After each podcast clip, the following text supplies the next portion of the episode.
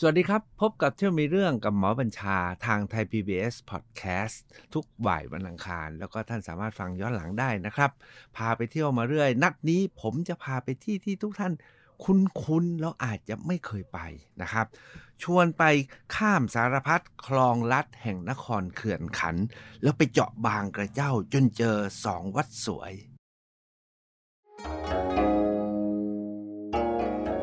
เที่ยวมีเรื่อง กับหมอบัญชา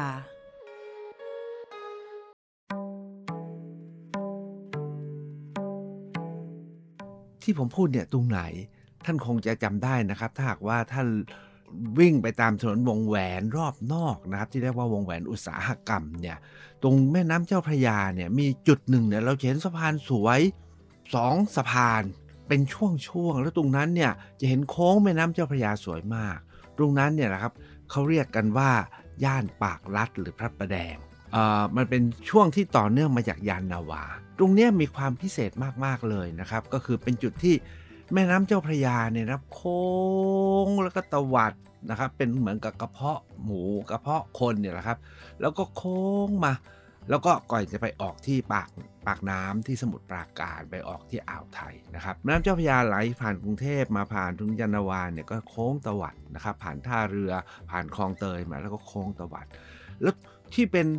เป็นรอยตวัดใหญ่เหมือนกับกระเพาะปลาเนี่ยท่านลองเข้าไปดูในผืนแผนที่ลองคุยเป็นใน Google ดูนะครับว่าบางกระเจ้าตรงนั้นเนี่ยมันเหมือนเป็นกระเพาะใหญ่ แล้วทุกวันนี้มันกลายเป็นกระเพาะจริง ๆ นะครับ เพราะว่าเป็นเขตที่ ไม่มีสะพาน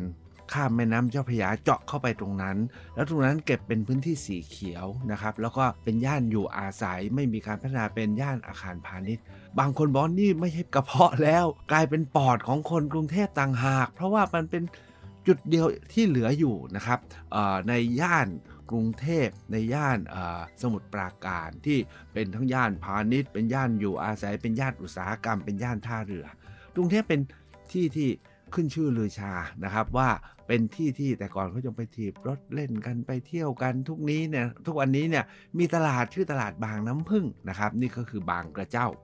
ผมเนี่ยผ่านที่นั่นไปหลายครั้ง เชื่อว่าท่านผู้ฟังก็ผ่านกันไปหลายครั้ง เราก็เห็นแต่วิวสะพาน สะพานเนี่ยคือสะพานภูมิพลพระเจ้าอยู่หัวรัชกาลที่9เนี่ยท่านทรงให้สร้างขึ้นเมื่อ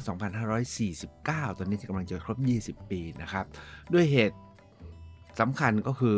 ย่านนั้นเนื่องจากไม่มีสะพานข้ามแม่น้ำเจ้าพระยาเนี่ยนะครับก็ทำให้การจราจรก็ติดขัดมากขณะเดียวกันการสัญจรทางน้ำเนี่ยนะครับก็ต้องอ้อมมาก เพราะว่าโอ้โหกว่าจะจริงๆเนี่ยลัดจากท่าเรือคลองเตย ถ้ามีคลองลัดเนี่ยนะครับ ก็ออกไปได้เลยเพราะนั้นการจะทำสะพานข้ามแม่น้ำเจ้าพระยาก็ทำยาก เพราะถ้าจะทำก็ต้องเป็นสะพานเปิดให้เรือข้ามได้ หรือต้องไม่จะเป็นสะพานสูงมาก เมื่อปี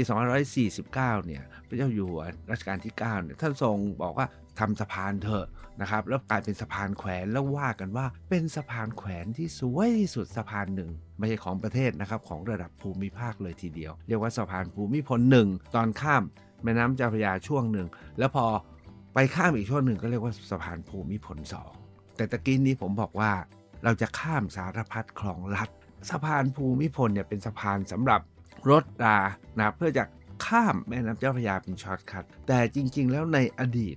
สมัยอยุธยาตอนปลายเนี่ยการที่จะต้องนั่งเรือตอนนั้นยังไม่มีรถใช่ไหมครับเกวียนก็ลากก็ลากอ้อมกันตายส่วนใหญ่ใช้เรือ เรือเนี่ยก็จะอ้อมไปตามโค้งของแม่น้ำเนี่ยกว่าจะอ้อมพ้นโค้งแล้วก็กลับมา ตรงนั้นเนี่ยนะครับนานมากเลย สุดท้ายในสมัยพระเจ้าอยู่หัวท้ายสระ ท่านที่เพิ่งดูบุกเพนสันนิวาสดูพรหมลิขิตเนี่ยนะครับสมัยพระเจ้าหัวท้ายสระเนี่ยพระองค์ให้ตัดคลองลัดขึ้นมาคลองหนึ่งก็คือขุดเลยนะครับ เป็นแม่น้ำเจ้าพระยาเนี่ยอ้อมก็อ้อมไปถ้าทำคลองลัดคลองลัดหนึ่งตอนนั้นเนี่ยเรียกกันว่าคลองลัดโพนะครับคลองลัดเนี้ยก็เป็นคลองลัดเพื่อไม่ต้องไปไกล แต่คลองลัดเนี่ยก็เป็นคลองเล็กๆอ,อ,อันนี้ท่านคงนึกออกนะครับที่กรุงเทพธนบุรีตรงบางกอกน้อย อันนี้นก็เคยตัดคลองลัดแต่ การตัดคลองลัดที่กรุงเทพบางกอกน้อยเนี่ยนะครับบางกอกใหญ่เนี่ยทำให้แม่น้ำคลองลัดเนี่ยขยายใหญ่กลายเป็นแม่น้ำนะครับแล้วตัวแม่น้ำเจ้าพระยาก็กลายเป็นคลอง อันนี้คือเกิดสายน้ำลัด แต่ตรงนี้สายน้ำไม่ลัดนะครับก็ยังมีคลองลัดโพอยู่ คลองลัดโพเนี่ยสร้างสมัยพระเจ้าอยู่หัวท้ายสระหลังจากนั้นทุกท่านก็รู้นะท้ายสระแล้วไปอยู่บรมโกศแล้วก็เอกทัตอุทุมพรเอกทัตแล้วก็เสียกรุง จนมาถึง สมัยรัชกาลที่สองพระองค์ท่านเนี่ยให้ตัดอีกคลองลัดหนึ่งเรียกว่าคลองลัดหลวงตกลงตรงนั้นมีสองคลองลัดนะครับ คลองลัดโพกับคลองลัดหลวง ทั้งสองคลองก็เป็นคลองเล็กๆนะครับ แต่ในคราวที่รัชกาลรัชกาลที่ 9 ให้สร้างสะพานเนี่ยท่านก็ให้ปรับปรุงคลองลัดโพให้กว้างขึ้นด้วยนะครับ เวลาเรานั่งรถไปที่นั่นนะครับ เราก็จะข้ามสะพานพอข้ามสะพานไปถึงเนี่ยถ้าถ้าเราจะลงจากสะพานใหญ่ โดยเฉพาะอย่างยิ่งวันนั้นเนี่ย ผมเนี่ยมีกิจที่ต้องไปที่วัดจากแดง ซึ่งอยู่ที่พระประแดง เราก็ต้องลงจากสะพานใหญ่จงจากทางด่วนวงแหวน เสร็จแล้วก็ลัดลาะเข้าไป ก็ไปข้ามคลองลัดโพ ตอนที่ข้ามคลองลัดโพเนี่ยเห็น 3-4 อย่างที่คิดว่ามันต้องพาท่านไปเที่ยวมีเรื่องให้ได้ อันที่หนึ่งก็คือพอเราข้ามคลองลัดโพเราเห็นคลองลัดโพเห็นแม่น้ำเจ้าพระยา เห็นสะพานภูมิพลที่ข้ามหัวแล้วก็เลี้ยวแล้ว เขาบอกว่ามีพี่น้องชาวต่างชาตินะครับ มาเห็นเขาตื่นเต้นมากเลย โอ้โห นี่เขาสร้างสะพานเขาสร้างอะไรนี่สวยอะไรอย่างนั้นนะครับ อันนี้ก็คือผมคิดว่าจุดนี้ต้องจอดรถ ผมไปวันนั้นผมก็ขอจอดรถนะครับ แล้วก็ลงไปเดินเล่นแล้วก็ข้ามสะพานที่ข้ามคลองลัดโพนแล้วก็ถ่ายรูปเพื่อเห็นสะพานภูมิพลซึ่งอยู่เหนือขึ้นไป แล้วก็เลี้ยวรถแล้วไขว้กันนะครับ แล้วก็มี เรียกว่าสายพานแล้วกันสายสลิงสะพานแขวนสวยมากๆเลย แค่จุดนั้นก็สวยมากแล้วนะครับ เพราะนี่คือเป็นการข้ามคลองลัดโพ แต่ที่สำคัญกว่านั้นก็คือว่า ตรงนี้แหละครับคือเขตนครเขื่อนขัน ทุกท่านเคยได้ยินชื่อเมืองนี้ไหมครับ เราอาจจะลืมไปแล้วนะครับ จริงๆเนี่ยชื่อนครเขื่อนขันเนี่ยมันชวนให้นึกชื่ออีก 2 เมืองก็คือเมืองประจวบคีรีขันกับเมืองประจันคีรีเขต ประจวบคีรีขันธ์เรารู้ทุกวันนี้ก็ยังคงอยู่นะครับ ก็เป็นปลายแดนของอยุธยาไปต่อแดนปักใต้นะครับ ก็คือเป็นชุมพรเป็นนครศรีธรรมราชขณะเดียวกันก็ประชิดกับเเขตพม่านะครับ คือมริทวายเพราะฉะนั้นตรงนั้นเนี่ยสมัยรัชกาลที่5เนี่ยพระองค์ให้ตั้งชื่อว่าเมืองประจวบคีรีขันธ์พร้อมกับ ให้ตั้งเมืองอีกเมืองหนึ่งซึ่งอยู่ชายแดนเหมือนกันนะครับ อยู่ที่เกาะกงเลยเมืองจันเมืองตราดไป ก็ประชิดเขมร ก็ตั้งชื่อว่าเมืองประจันคีรีเขต และประจวบคีรีขันนะครับ ส่วนนครเขื่อนขันเนี่ยเป็นอีกเมืองหนึ่งนะครับจริงตั้งตั้งก่อนตั้งสมัยรัชกาลที่2นู่นแหละครับ พระองค์ทรงให้ตั้งเนื่องจากว่าตอนเสียกรุงศรีอยุธยาครั้งที่2เนี่ยนะครับแล้วก็เกิดสงครามกับพม่าพม่าก็บุกรุกเข้ามามาก มอญก็เดือดร้อนนะครับมอญจำนวนมากก็เลยอบพยพ เข้ามาอยู่ทางปากแม่น้ำเจ้าพระยา แล้วก็อยู่กันย่านนั้นแหละรัชกาลรัชกาลที่ 2 ก็เลยให้สร้างเป็นเมืองนครเขื่อนขันก็เป็นเขตแดน เป็นเขตแดนที่จะออกไปสู่ปากแม่น้ำเจ้าพระยาขณะเดียวกันก็มีพี่น้องชาวต่างชาติ ก็คือพี่น้องมอญมาอยู่กันเยอะมากนะครับ ก็ตั้งชื่อว่านครเขื่อนขัน เพียงแต่ว่าชื่อเมืองนครเขื่อนขันเนี่ยมันค่อย ๆ หายไป จนสมัยรัชกาลที่6เนี่ย ท่านให้เปลี่ยนชื่อจากนครขื่อนขันมาเรียกว่าชื่อพระประแดง อันนี้คุณแล้วนะครับ ก็เป็นดินแดนมอญนะเวลาสงกรานต์แล้วก็จะไปงานสงกรานต์พระประแดงมอญพระประแดง จากจังหวัดนครเขื่อนขันเป็นจังหวัดพระประแดงตอนหลังก็กลายเป็นอำเภอพระประแดงอยู่ในจังหวัดสมุทรปราการเพราะฉะนั้นถามว่าตรงนี้คืออะไร คือย่านที่มีคลองลัดหรือบางคนเรียกว่าปากลัด แล้วก็มีนครเขื่อนขันตั้งอยู่เป็นย่านคนมอญ หัวใจที่อยากจะไปเจาะจริงๆเนี่ยนะครับผมอยากจะบอกว่าเจาะที่หนึ่งก็คือเจาะบางกระเจ้านะครับบางกระเจ้าที่เล่าแล้วว่าโหขึ้นชื่อว่าสดชื่น แล้วก็เป็นโอเอซิสนะครับเป็นปอดเพื่อฟอกอากาศของคนกรุงเนี่ยนะครับเออจริง ๆแล้วเนี่ย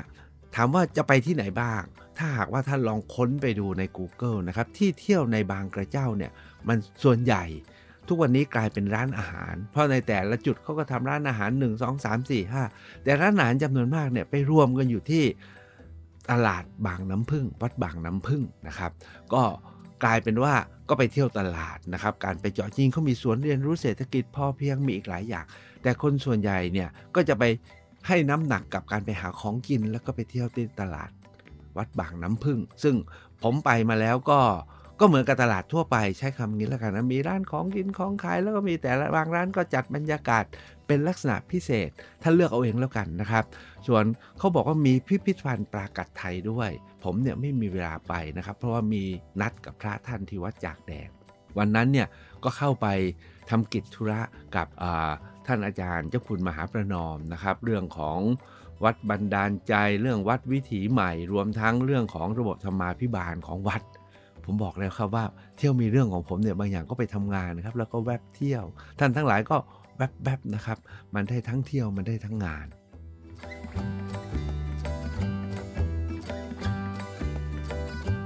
หลังจากเสร็จจากวัดจากแดงนะครับข้ามคลองลัดนะครับ ผ่านสะพานภูมิพล อันงดงามแล้วไปบางกระเจ้าแล้วนะครับ เสร็จกิจที่วัดจากแดงแล้วเนี่ยปรากฏว่าระหว่างที่ข้ามไปข้ามมาเนี่ย เราเห็นสองวัดอันนี้ไม่เคยรู้มาก่อนครับ เห็นสองวัดแล้วคิดว่าน่าไปมาก พอเห็นชื่อสองวัดแล้วก็มีซุ้มประตูวัดแรกเนี่ย เป็นซุ้มประตูที่เรียกว่าติดตาติดใจมาก ชื่อก็ชวนชงน ชื่อว่าวัดภัยชยนพลเสพ ผมฟังชื่อแล้ว ชื่อมันเป็นหลวงอะ่ะภัยชยนนึกออกใช่ไหมครับ เวชยันนะครับ เวชยันยปราศาสตร์เนี่ยก็อยู่บนสวรรค์พลเสพ ถ้าหากว่าท่านลองนึกดูนะเมืองไทยเรามีวังหน้าองค์หนึ่งชื่อกรมพระราชวังบวรมหาศักดิพลเสพเอ๊ะวัดนี้เนี่ยเกี่ยวกับสวรรค์ชั้นฟ้าแล้วก็มีชื่อพลเสพมันเกี่ยวอะไรกับรัชกาลที่3เนาะน่าสนใจมาก แล้วที่น่าสนใจไปกว่านั้นก็คือ ซุ้มประตูครับ ซุ้มประตูเนี่ยเขาไปเอาแบบมาจากนครวัดคือบายนเนี่ยมาสร้าง แค่ซุ้มประตูกับชื่อมันก็จูงใจให้เข้าไปแล้ว ผมก็ขอเลี้ยวเลยพอดี เสร็จกิจทุกอย่างแล้วขอเลี้ยวเข้าวัด พอเข้าไปถึงที่ซุ้มอ้าวบรรยากาศเนี่ยนะครับสิ่งที่อยู่บนซุ้มเนี่ยกลายเป็นประติมากรรมพระโพธิสัตว์นะครับในพระพุทธศาสนา แล้วพระโพธิสัตว์ไม่ใช่พระโพธิสัตว์แบบที่บายนนะครับ ซึ่งเป็นแบบมหายานอ่าแล้วก็แบบบายนปรากฏว่าที่นี่เนี่ยเป็นรูปพระโพธิสัตว์มหายานเหมือนกัน แต่ว่าเป็นแบบที่ เอามาจากชัยยาสุราษฎร์ธานี ซึ่งแหมผมเนี่ยทำงานเรื่องสวนโมกอยู่เลยเห็นแล้ว เอ๊ะใครสร้างเนาะก็เลยเจาะเข้าไปในวัด พอเข้าไปในวัดเนี่ยลานวัดเนี่ยเราจะเห็นศาลาอาคารเรียน ก็คิดว่าเอ๊ะไม่น่าจะมีอะไร โชคดีครับว่าที่วัดเนี่ยเขาขึ้นป้ายไว้ว่าตรงนั้นมีอุโบสถนะมีนั่นมีนี่ให้ไปดู เราก็เลยจอดแล้วก็เดินไปตาม ลูกศรบอกทาง พอเข้าไปถึงเท่านั้นแหละครับ โอ้ฝั่งซ้าย มีลำคลองลำคลองหนึ่งแล้วก็มีเจดีตั้งอยู่ มีรั้วกำแพงแก้วของวัดแล้วข้างในเนี่ย มีพระอุโบสถและพระวิหารสวยมากๆเฮ้ใครมาสร้างไว้เนาะคนครับตอนนั้นคนคน สมัยรัชกาลที่สองตอนที่พระองค์สร้างนครเขื่อนขันไงครับ แล้วพระองค์ท่านเนี่ยให้ขุดคลองลัดที่สองก็คือที่เรียกว่าคลองลัดหลวง เมื่อให้สุดคลองลัดแล้วเนี่ยผู้ที่พระองค์ท่านให้มาขุดเนี่ยก็คือกรมหมื่นศักดิพลเสพ กรมหมื่นศักดิพลเสพเนี่ยต่อมาก็เป็นวังหน้าในสมัยรัชกาลที่ 3กรมหมื่นศักดิพลเสพเนี่ยได้รับมอบหมายจากรัชกาลที่ 2 มาขุดคลองระหว่างขุดคลองตอนนั้นมีพระราชนิยมเนาะพระเจ้าแผ่นดินหรือเจ้าฟ้าก็จะสร้างวัดกันน่ะท่านก็เลยสร้างวัดขึ้นมาวัดหนึ่งที่ในคลองคลองลัดหลวงที่พระองค์ท่านมานำในการขุด คลองนี้ตอนนั้นเนี่ยเขาเรียกกันว่าคลองปากลัด หรือบางคนก็เรียกว่าวัดกลมศักดิ์เพราะกลมหมื่นศักดิพลเสพเป็นคนสร้าง จุดเด่นของวัดนี้ที่ผมคิดว่าจำเป็นต้องพาไปเที่ยวและอยากพาไปเที่ยวทั้งๆทที่วันนั้นนะผมไปเที่ยวก็เข้าไม่ได้ตลอดนะครับ เพราะว่าวัดปิดแล้วหาคนถือกุญแจไม่ได้ แต่โชคดีว่ากำแพงแก้วที่เราเห็นเนี่ยมันเด่นสง่าเนี่ยเดินไปเดินมาประตูด้านข้างเปิดให้เข้าไปได้ เราก็เลยได้เข้าไปข้างใน ก็เข้าไปข้างในถึงนะครับ เพียงแค่ได้เข้าไปข้างในนะครับ ได้เห็นทั้งพระอุโบสถและพระวิหารเนี่ยผมคิดว่า งดงามเหลือเกิน คือมีความงดงามตามพระราชนิยมสมัยรัชกาลที่ 2 ต่อรัชกาลที่ 3 ก็คือแบบจีนนะไม่มีช่อฟ้า ไม่มีใบรากา แล้วก็หน้าบันเนี่ยก็ไม่ได้มีเทพไม่ได้มีไรกลับกลายเป็นรูป พุ่มดอกพุตาน แต่ที่เท่มากๆก็คือว่ามีเครื่องเคลือบนะครับเซรามิกส์เข้าใจว่าสั่งมาจากเมืองจีนทำเป็นลูกทับทิมทำเป็นลูกผลไม้ประดับ อันนี้ผมว่าเท่นะ เราไม่เคยเห็นที่ไหนนะครับ เป็นรูปทับทิมประดับอยู่ ไม่ได้มากมายแต่เล็กๆ น้อยๆนะครับ แต่จัดวางแล้วดูแล้วมันแปลกตาความงามบางอย่างเนี่ยมันไม่ได้อยู่ที่ความละเอียดประณีตแต่อยู่ที่ความแปลกตาและมีความมีไอเดียสร้างสารรค์ผมก็ไม่ทราบว่าทำไมต้องเป็นผลทับทิมนะครับ ตอนนั้นก็อาจจะตื่นเต้นกับทับทิมก็ได้เพราะทับทิมเนี่ยจริงๆไม่ใช่ผลไม้บ้านเรานะครับทับทิมเนี่ยจริงเป็นผลไม้ของตะวันออกกลางของเปอร์เซียนุ่นแต่น่าจะเข้ามาใน ประเทศไทยตั้งแต่สมัยยุทธยาแล้วแหละนะครับ แต่วัดนี้เนี่ยทำเป็นรูปทับทิมผมไม่ทราบเหตุผลนะครับ แต่ที่งามสุดๆของสำหรับผมเนี่ยก็คือว่าข้างในทั้งพระอุโบสถและพระวิหาร ไม่ได้เข้าไปดูหรอกครับ เราก็ค้นใน Google ดู ปรากฏว่าในพระอุโบสถของวัดภัยชยนพลเสพแห่งนี้เนี่ยนะครับ มีมนดบนะครับ ยอดปรางที่เอามาสร้างอยู่ เพื่อประดิษฐานพระประธานมนดบยอดปรางนี้สัมพันธ์มาก ท่านที่ฟังเรื่องพระแสงราวเทียนนะครับ ที่วัดมหาธาตุที่เกี่ยวเนื่องกับกรมพระราชวังบวร มหาสุรสิงหนาถของรัชกาลที่1เนี่ยนะครับ คงจะพอจำได้นะครับว่าพระองค์ท่านเนี่ยใช้คำว่าก่อนจะสิ้นพระชนสวรรคตเนี่ยก็ทรงขัดใจในบางเรื่องแหละ โดยเฉพาะอย่างยิ่งถึงกับสาบแช่งไว้ว่าถ้า ใครมาอยู่วังที่ทรงสร้างไว้เนี่ยจะไม่ดีนะครับ แล้วก็ท่านก็เสด็จสวรรคตไป รัชกาลที่สองเนี่ยขึ้นเป็นวังหน้า ก็ไม่เข้าไปประทับในวังหน้านะครับอตอนที่เป็นเจ้าฟ้าเนี่ยนะครับท่านไม่ได้เข้าเป็นวังหน้า จนท่านขึ้นพระองค์ขึ้นครองราชและตั้งวังหน้าก็ไม่เข้าทำให้วังหน้าในรัชกาลที่ 1 ตอนปลายและรัชกาลที่2เนี่ยว่างอยู่มนดบยอดปรางที่ผมกล่าวเนี่ยเป็นมนดบยอดปรางที่ วังหน้ารัชกาลที่1เนี่ยทรงสร้างไว้เพื่อประดิษฐานพระพุทธสีหิง ที่ไปอัญเชิญลงมาจากเชียงใหม่ แล้วแล้วก็อยู่ในพระที่นั่งพุทธไทยสวรรค์วังหน้า แต่ปรากฏว่าในหลังจากวังหน้ารัชกาลที่ 1 สิ้นพระชนสวรรคตไปแล้วเนี่ยนะครับก็มีคนเข้าไปลักขโมยของบูชาในพระที่นั่งพุทธไทยสวรรค์ที่ประดิษฐานพระพุทธสิหิงค์ รัชกาลที่ 1 รัชกาลที่ 2 ท่านเลยเกรงว่า เพราะว่าวังหน้าไม่ได้ประทับใช่ไหมครับ ก็เลยเกรงว่าพระพุทธสิงค์จะเสียหาย ก็เลยอัญเชิญพระพุทธสิงค์ไปไว้ในวังหลวง มณฑปนี้ก็เลยว่างอยู่ พอกรมหมื่นศักดิพลเสพขึ้นมาเป็นวังหน้าในสมัยรัชกาลที่ 3 เป็นพระบวรราชเจ้า มหาศักดิพลเสพเนี่ยพระองค์ท่านก็เป็นมณฑปว่างอยู่ ไม่มีพระพุทธสิงห์พระพุทธสิงห์ยังอยู่ที่วังหลวง พระองค์ก็เลย ย้ายนะครับมณฑปยอดปรางเนี่ยไปประดิษฐานเป็นมณฑปให้กับพระประธานที่วัดภัยชยนรังสพลเสพอาจจะชื่อว่าภัยชยน์เนี้ยอาจจะเพราะมีมณฑปนี้ไปอยู่ก็ได้นะครับ โดยวัดนี้เนี่ยตอนแรกสร้างผมเล่าไปแล้วว่า ตอนแรกเขาเรียกกันว่าวัดปากลัด ต่อมาก็เรียกว่าวัดกรมศักดิ์นะครับ แต่พอมาถึงสมัยรัชกาลที่ 3 พระองค์ท่านเนี่ย เป็นวังหน้า เขาก็เลยเรียกว่าวัดวังหน้า ส่วนเปลี่ยนมาเป็นวัดภัยชยนพลเสพเนี่ยกล่าวกันว่ารัชกาลรัชกาลที่4นะครับท่านให้เปลี่ยนนามให้ดูไพเราะขึ้นจากชื่อเดิมเนี่ยชื่อวัดปากลัดนะชื่อวัดกรมศักดิ์ชื่อวัดวังหน้าแหมมันเหมือนทุกวันนี้นะครับ เรามีชื่อวัดนู่นวัดนี่เราก็เพิ่มนะครับ เช่นที่บ้านผมเมืองนครมีวัดวัดหนึ่งชื่อวัดคีรีกั้น ก็มีเขาขวางอยู่ก็เรียกคีรีกัน สุดท้ายท่านก็มาเรียกว่าวัดคีรีกันทราวาสอย่างนี้เป็นต้น ก็เปลี่ยนให้ชื่อไพเราะขึ้น แล้วก็มักจะโยงให้เป็นบาลีให้เป็นสันสกฤตอันนี้ก็คือในพระอุโบสถนะครับ ซึ่งมีจิตรกรรมฝาผนังบานหน้าต่างก็มีลงรัก แล้วก็มีลายรดน้ำแต่ที่สุดกว่านั้นก็คือว่าในพระวิหารที่อยู่ข้างๆสิครับ ปรากฏว่าในพระวิหารที่อยู่ข้างๆเนี่ยนะครับ ตามผนังทั้งสองข้างมิได้ วาดเป็นจิตกรรมฝาผนังเป็นพระวิมานนะครับ แล้วก็มีเทพเทวดา ปรากฏว่าท่านเจาะเป็นซุ้มนะครับ ท่านเจาะเป็นซุ้มเป็นเรือนแก้ว แล้วก็มีพระพุทธรูปประดิษฐานอยู่รายรอบเป็น 3-40 องค์เลย ผมไม่เคยเห็นที่ไหนเท่าที่ไปวัดมาทั่วทั้งประเทศนี้นะครับ ผมคิดว่าอันนี้น่าจะเป็นที่พิเศษแต่คนเขาก็ไม่เอามาโจทย์ขานเท่าไหร่ ทั้งหมดเนี่ยนะครับคือส่วนที่เห็นที่วัด ภัยชยนพลเสพแล้วคิดว่าอดไม่ได้ ที่จะแนะนำให้ท่านไปชม ผมไปแล้วผมเอามาโพสต์นะ ลองโพสต์ดูมีคนรู้จักด้วย แล้วเขาบอกด้วยเลยว่า อยู่ที่บางกระเจ้าอยู่ที่บางน้ำพึ่งนะครับเอาละครับเดี๋ยวเวลาไม่พอ ปรากฏว่าตรงข้ามกับวัดภัยชยนพลเสพเนี่ยครับตรงข้ามคือต้องข้ามคลอง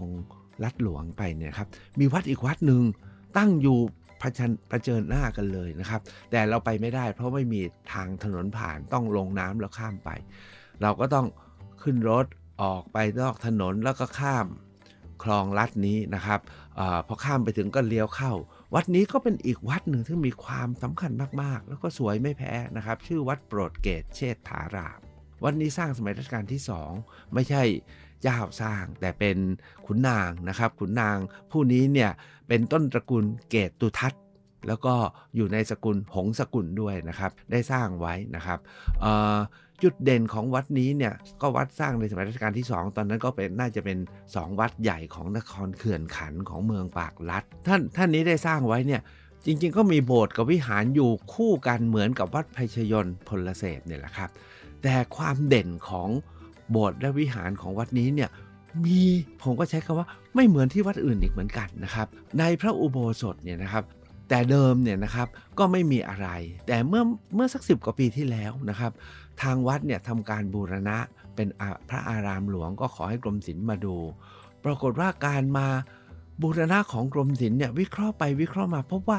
ผนังพระอุโบสถทั้ง 4 ด้านเนี่ยมันเหมือนกับมีช่องอยู่ข้างในแต่ถูก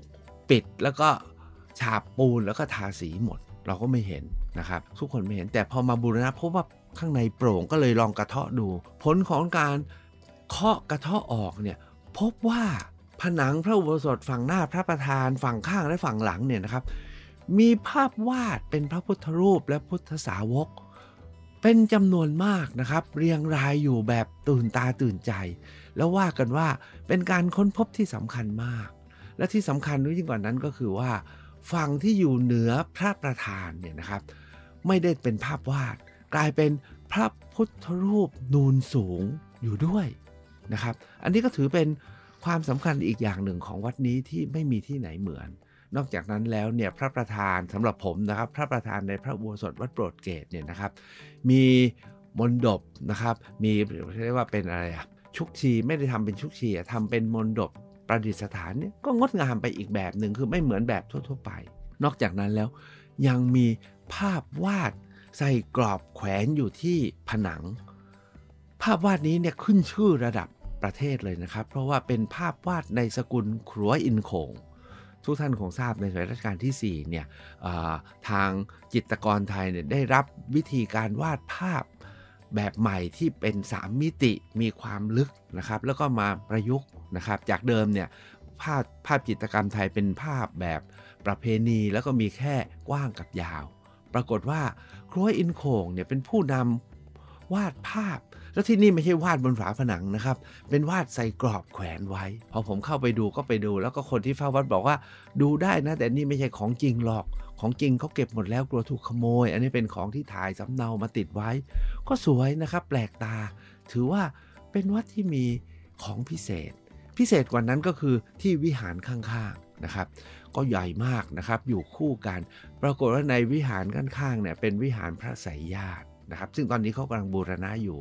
ที่วิหารพระสายญาติเนี่ยก็มีรูปสกุลช่างครออินโขงติดอยู่ที่ผนังเหมือนกัน แต่สำหรับผมเนี่ยผมไปตื่นเต้นกับพระพุทธบาทที่วัดนี้นะครับวัดนี้สร้างสมัยรัชกาลที่2นะครับพระพุทธบาทของพระพุทธสายญาติเนี่ย เป็นพระพุทธบาทฝังมุกไฟที่สวยจริงๆ แม้จะเล็กกว่าที่วัดวัดโพ แต่ก็ไม่ด้อยไปกว่าเลย นอกจากนี้แล้วชวนให้ผมนึกถึงรอยพระพุทธบาทฝังมุกอีกสองวัด ที่ผมเนี่ยประทับใจมากถ้าท่านมีโอกาสอย่าลืมนะครับ องค์หนึ่งเนี่ยอยู่ที่วัดพระแท่นดงรังที่กาญจนบุรีท่าม่วงนะครับ แต่อีกคู่หนึ่งเนี่ยตอนนี้อยู่ที่พิพิธภัณฑ์สถานแห่งชาติเชียงใหม่นะครับ ของเชียงใหม่มีพิเศษเด็กมีอักษร ล้านนาจารึกประดับด้วยสวยจริง ๆ นะครับ อันนั้นก็เป็นรอยพระพุทธบาท นอกจากนั้นแล้วเนี่ยที่วัดโปรดเกตเชษฐารามเนี่ยยังมีสิ่งเด่นอีกอย่างหนึ่งก็คือท่านขุดสระใหญ่แล้วก็สร้างเป็นมณฑปอยู่กลางสระใหญ่ ใกล้ๆกันกับพระอุโบสถและพระวิหารนะครับมณฑปนี้วันนั้นที่ผมเข้าไปเนี่ยพระท่านกำลังล้างอยู่ก็เลยไม่ได้ขึ้นไป แต่ทำเป็นมณฑปกว้างขวางมากนะครับ มีพระประธานอยู่ที่ใจกลางนะครับ เป็นเจดีย์อันนั้นก็คือวัดโปรดเกตเชษฐารามถ้าว่าท่านว่างนะ อย่าไปแต่เพียงแค่ข้ามสะพาน ภูมิพลหนึ่งภูมิพลสองลองเลี้ยวลงไปข้างล่างนะครับ แล้วก็ไปเจาะได้ทั้งที่สวนนะสวนของสะพานภูมิพล 1 ภูมิพล 2 ไปที่บางกระเจ้าไปตลาดบางน้ำพึ่ง ไปที่วัดไพชยนพลเสพ แล้วก็ไปวัดที่วัดโปรดเกตเชษฐาราม นะครับสำหรับผมนั้นเนี่ยวันนั้นเนี่ยที่ได้ไปเนี่ยนะครับจริงๆแล้วเนี่ยก็ไปทำงานถวายพระท่าน ตอนเช้าเนี่ยเราได้ไปแวะอีก 2 วัดครับสองวัดนี้อยู่ในเมือง แต่ก็น่าแนะนำขอแนะนำทิ้งท้ายหน่อยยังมีเวลาอีกนิดหนึ่งนะครับ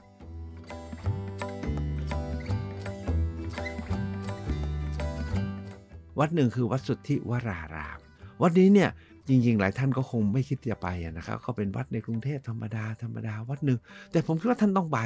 หลังจากที่ท่านเจ้าคุณสุทธีรัตนบัณฑิตนะครับ คืออาจารย์มหาสุทิศเนี่ยมาเป็นเจ้าอาวาสเนี่ยท่านเป็นคนเชียงราย ท่านก็ชวนสลาล้านนาจำนวนมากโดยเฉพาะยิ่งอย่างเชียงราย มาช่วยกันปรับปรุงและพัฒนาวัด เรียกว่าเป็นวัดที่สัปปายะเป็นวัดนำร่องที่พวกพวกกระผมนะไปถวายงานเป็นวัดบันดาลใจ แล้วทุกวันนี้เนี่ยมีความโดดเด่น 2-3 ประการ ประการที่ 1 ก็คือเอาว่าอาคารสถานของวัดนี้งดงามมากไม่ว่าจะพระอุโบสถพระวิหารกุฏิแม้กระทั่งซุ้มประตูวัดเนี่ยครับก็สร้างเป็นเจดีย์พระธาตุนครงามงามนะครับ แต่ที่สำคัญก็คือว่ารอบพระอุโบสถเนี่ยมีพระมีประติมากรรมปูนปั้น อย่างเชียงราย บางทีท่านไม่ต้องไปวัดร่องขุนไม่ต้องไปเชียงรายเชียงรายก็ได้เลยครับ ที่นี่เนี่ยมีประติมากรรมปูนปั้น อย่างเชียงรายอันวิจิตรมาวางรอบพระอุโบสถ แต่ถ้าได้เข้าไปในพระอุโบสถ ซึ่งพระอุโบสถที่วัดนี้เป็น2ชั้นนะครับ จะพบจิตกรรมนะครับสามลักษณะแบบที่ 1 คือแบบเชียงรายแบบที่ 2 แบบลงรักปิดทองนะครับแบบที่ 3 ในแบบทิเบต เต็มไปด้วยปริศนาธรรม อันงดงามเหลือเกินนะครับ อยากจะแนะนำให้เข้าไป